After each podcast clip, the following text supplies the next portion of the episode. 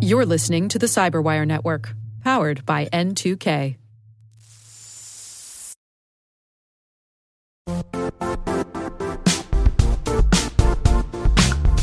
Don't struggle to align your organization's cybersecurity with business risk.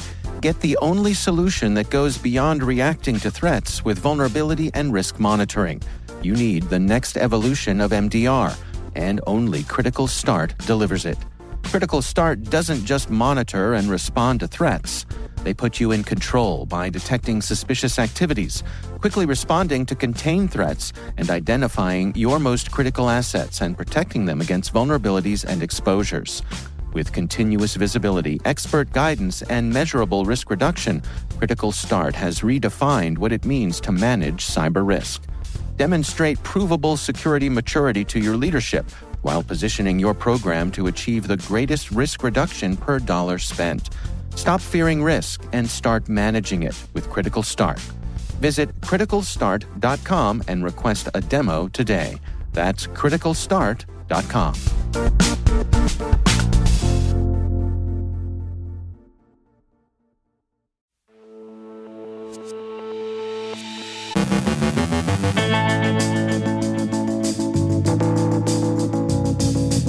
Anonymous counts coup with their Op Russia campaign. Alternative energy suppliers in Europe sustain cyber attacks. What Lapsus internal chatter reveals Costa Rica won't pay Conti's ransom. Rick Howard hits the history books. Our guest is Paul Giorgi from XM Cyber with a look at multi cloud hopping. And Locked Shields wraps up.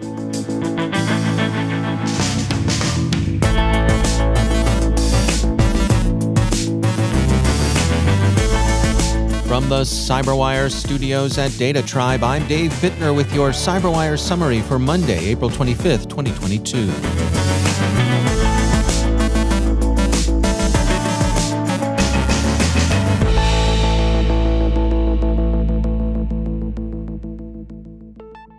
The anonymous hacktivist collective has tweeted its tally of recent successes claimed against Russian organizations. They're calling it Op Russia, and they say since declaring cyber war on Kremlin's criminal regime, the anonymous collective has now published approximately 5.8 terabytes of Russian data via DDoS secrets. Anonymous vows to release more data belonging to Russian entities and government, including a commercial bank.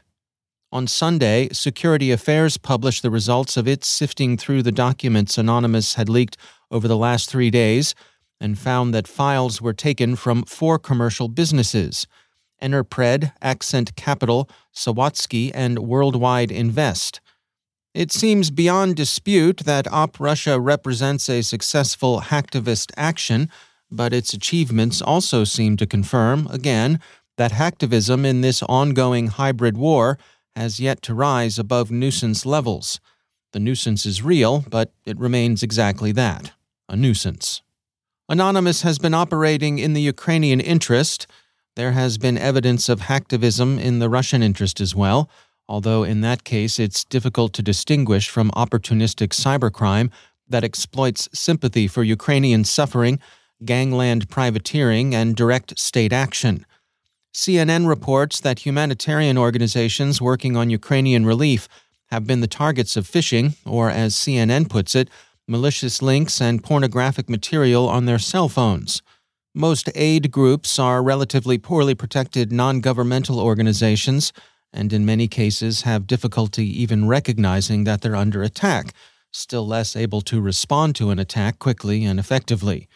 CNN quotes Amazon Web Services as explaining that the attacks seem intended to spread confusion and cause disruption, which seems particularly odious when the activities being disrupted are the distribution of food, clothing, and medical supplies. The Wall Street Journal reports that three alternative energy companies in Europe have sustained cyber attacks since Russia's invasion of Ukraine began.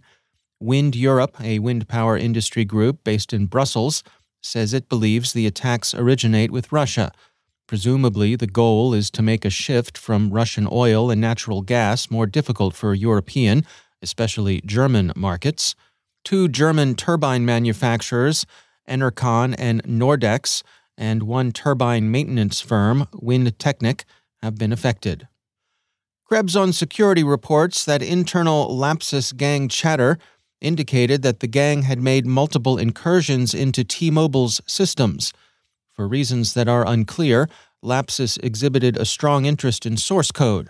They compromised employee accounts either by social engineering or buying them from Russophone initial access brokers.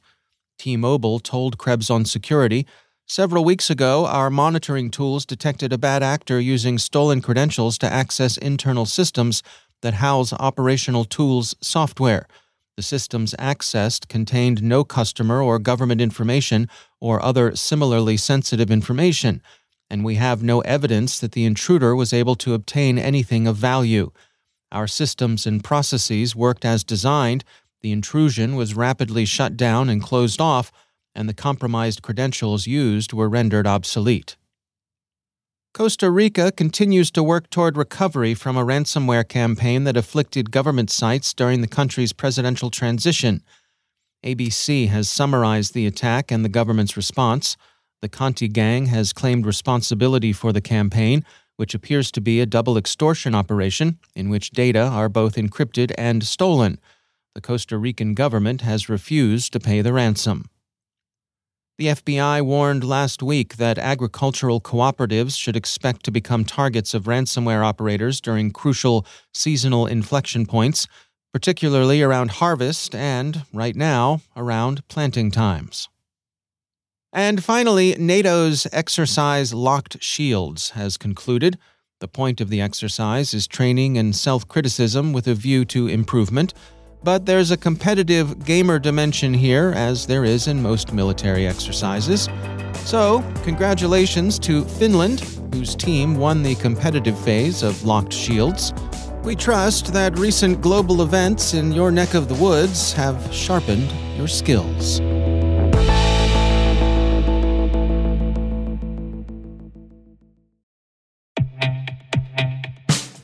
In the complex world of enterprise identity, securing legacy web apps at scale can be daunting. Strata Identity makes it simple. With Strata, you can effortlessly integrate non standard apps with any identity service, like MFA or SSO, with zero coding and zero hassle. Designed by identity architects for identity architects, Strata works with every vendor, standard, and app architecture this means your apps can now speak modern protocols and integrate seamlessly with your chosen identity services. From securing on prem web apps to migrating away from outdated identity providers or consolidating them, Strata helps you keep your complex access policies as you modernize your identity infrastructure and get rid of technical debt. Join leading organizations like 3M, Dallas County, and CIBC in securing your apps with Strata. Visit strata.io slash cyberwire, share your identity security priorities, and receive a complimentary pair of AirPods Pro. Offer valid for organizations with over 5,000 employees. Connect today at strata.io slash cyberwire.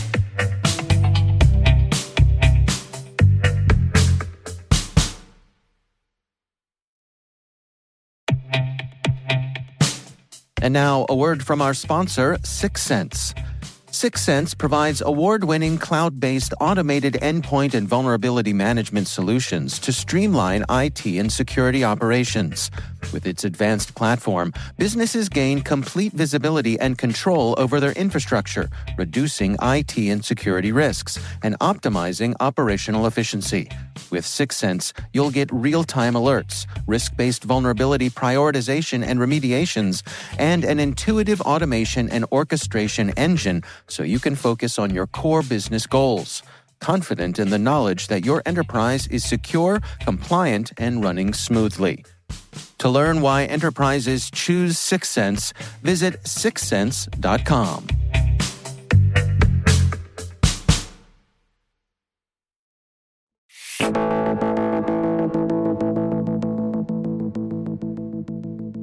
XM Cyber recently released research outlining security risks they've encountered on multiple customers' networks, including multi cloud hopping and third party risk to Azure environments. Paul Giorgi is Director of Sales Engineering at XM Cyber, and I checked in with him for details on their findings. So, most organizations have a, variation of multiple cloud services. Uh, I think that if we look at what we see most commonly, there, there's a mixture of maybe a little bit of Microsoft 365, whether it's Azure Active Directory or maybe a couple of like just Exchange Online, but there's services within that environment. And then maybe there's a little bit of the IaaS services within AWS and maybe a little bit of GCP. So these large organizations have multiple clouds, um, and it's not easy to replicate security posture or security defenses around each one of these the same way. So when we look at how maybe an Azure Active Directory account could be the start of the breach, and then within four or five stops end up reading data from an S3 bucket within AWS, there's not a lot of correlation of risk from an Azure Active Directory account to an AWS S3 bucket. And what we're finding in our results is there is a lot of correlation. Uh, it usually doesn't hmm. take a lot of steps, and a lot of organizations are dealing with this risk and not even aware of it. So, because we're aware that most organizations are some sort of multi cloud variant, but still assessing risk maybe just within their own individual individual clouds and not really considering the risk of how one entity could impact another entity.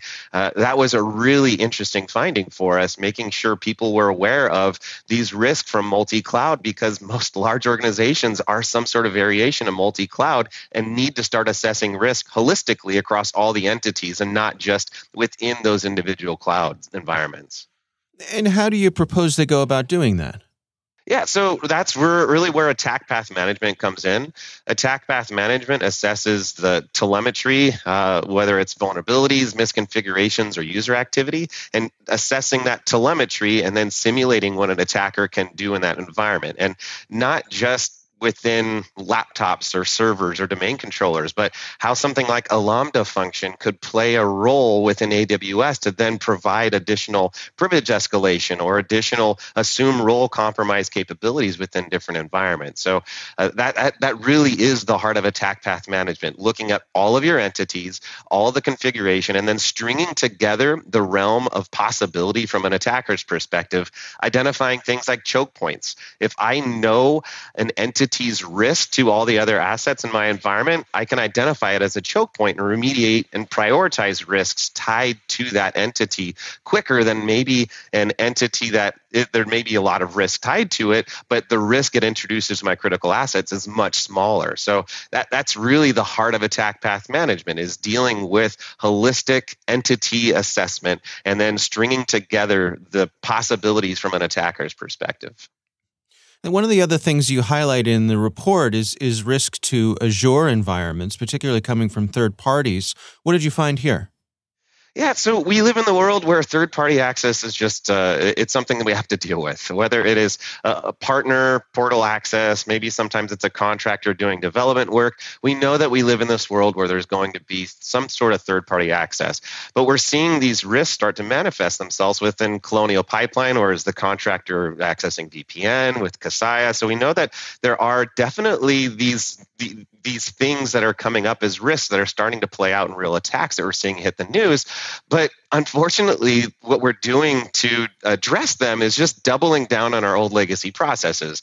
Uh, more questionnaires. Uh, we're going to now start uh, putting them in their own AWS account instead of like their own grouping. Uh, and, and that's not really the right approach. What we need to start assessing is really the risk from those third parties and using this concept of assumed breach. And that is something that we do uh, at XM Cyber is really every breach point is the starting point of an attack. And then assuming those third parties parties are an assumed breach entity. Maybe it is just a, a disgruntled employee from that third party or some sort of insider threat, but we need to assess all of the ways that third party could potentially introduce risk to my critical assets. And um, we start looking at all the different ways that that could happen, I, I, think we're going to just start seeing this more and more commonly appear in the news through these manifestations of public breaches, like uh, like we've seen uh, the last, uh, unfortunately, last year or so.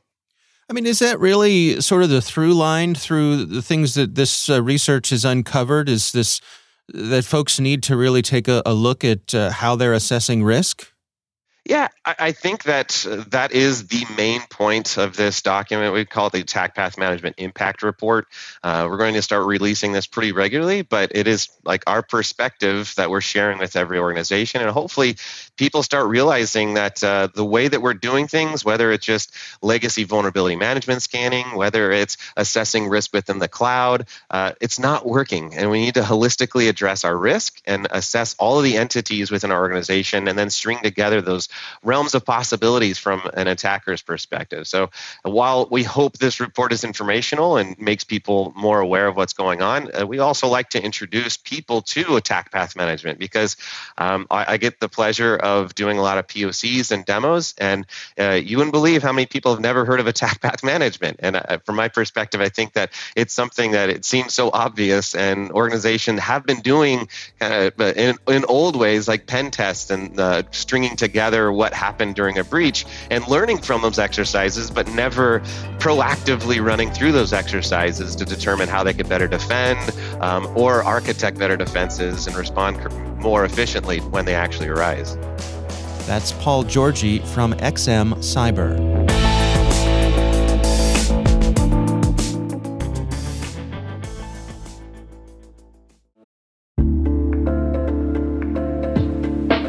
Are lengthy security reviews pulling attention away from your security program? With the largest network of trust centers, Vanta can help you streamline security reviews to win customer trust, save time, and close deals fast. Proactively demonstrate security by showcasing key resources like your SOC 2 or ISO 27001 and provide real time evidence for passing controls. And when a security questionnaire is required, Vanta takes the first pass for you. Visit vanta.com slash cyber to take a self-serve tour. That's vanta.com slash cyber.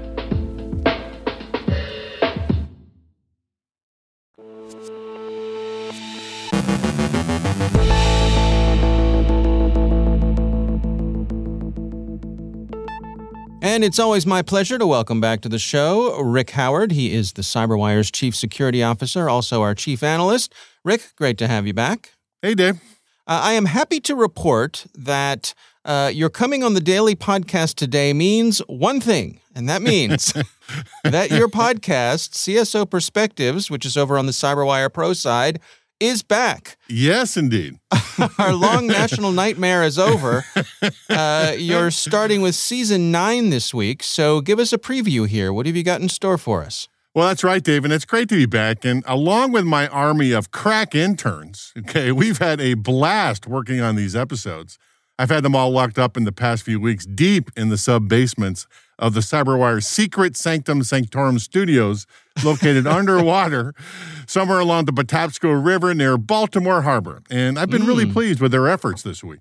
Yes, I do enjoy our new underwater lair. Uh, it's delightfully soundproof. But have you tried the new espresso machine? It's lovely. I have, and you're right. I think it's that Patapsco River water that really oh, yeah. puts the yeah puts icing, a little spin on, on the cake. It. Yeah, mm-hmm, it really mm-hmm. does.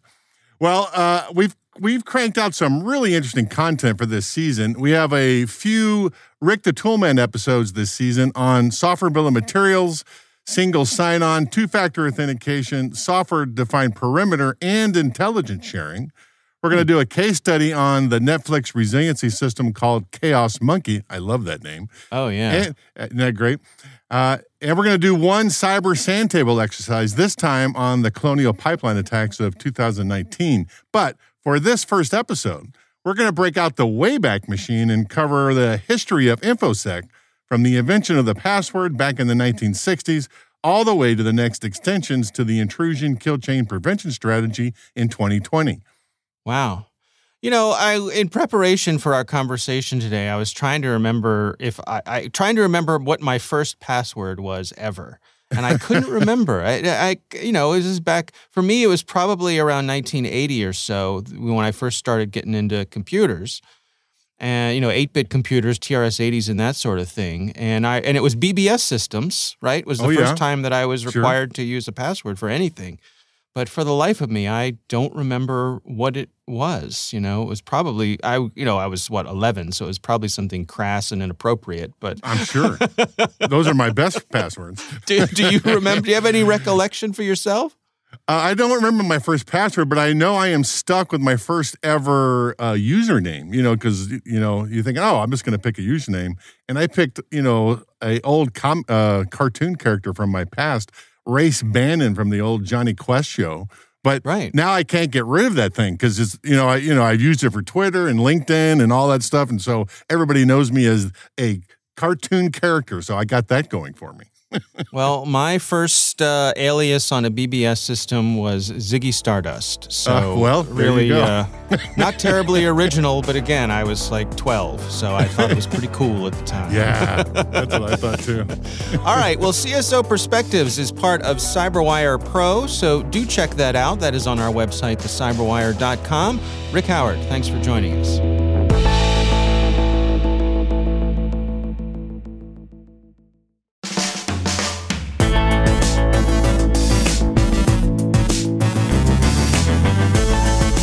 That's the Cyberwire. For links to all of today's stories, check out our daily briefing at thecyberwire.com. Don't forget to check out the Grumpy Old Geeks podcast, where I contribute to a regular segment called Security. Ha! I join Jason and Brian on their show for a lively discussion of the latest security news every week. You can find Grumpy Old Geeks where all the fine podcasts are listed. The Cyberwire podcast is proudly produced in Maryland out of the startup studios of Data Tribe, where they're co building the next generation of cybersecurity teams and technologies. Our amazing Cyberwire team is Liz Irvin, Elliott Peltzman, Tre Hester, Brandon Karpf, Eliana White, Puru Prakash, Justin Sabie, Tim Nodar, Joe Carrigan, Carole Theriault, Ben Yelin, Nick Veliky, Gina Johnson, Bennett Moe, Chris Russell, John Petrik, Jennifer Eiben, Rick Howard, Peter Kilpe, and I'm Dave Bittner. Thanks for listening. We'll see you back here tomorrow.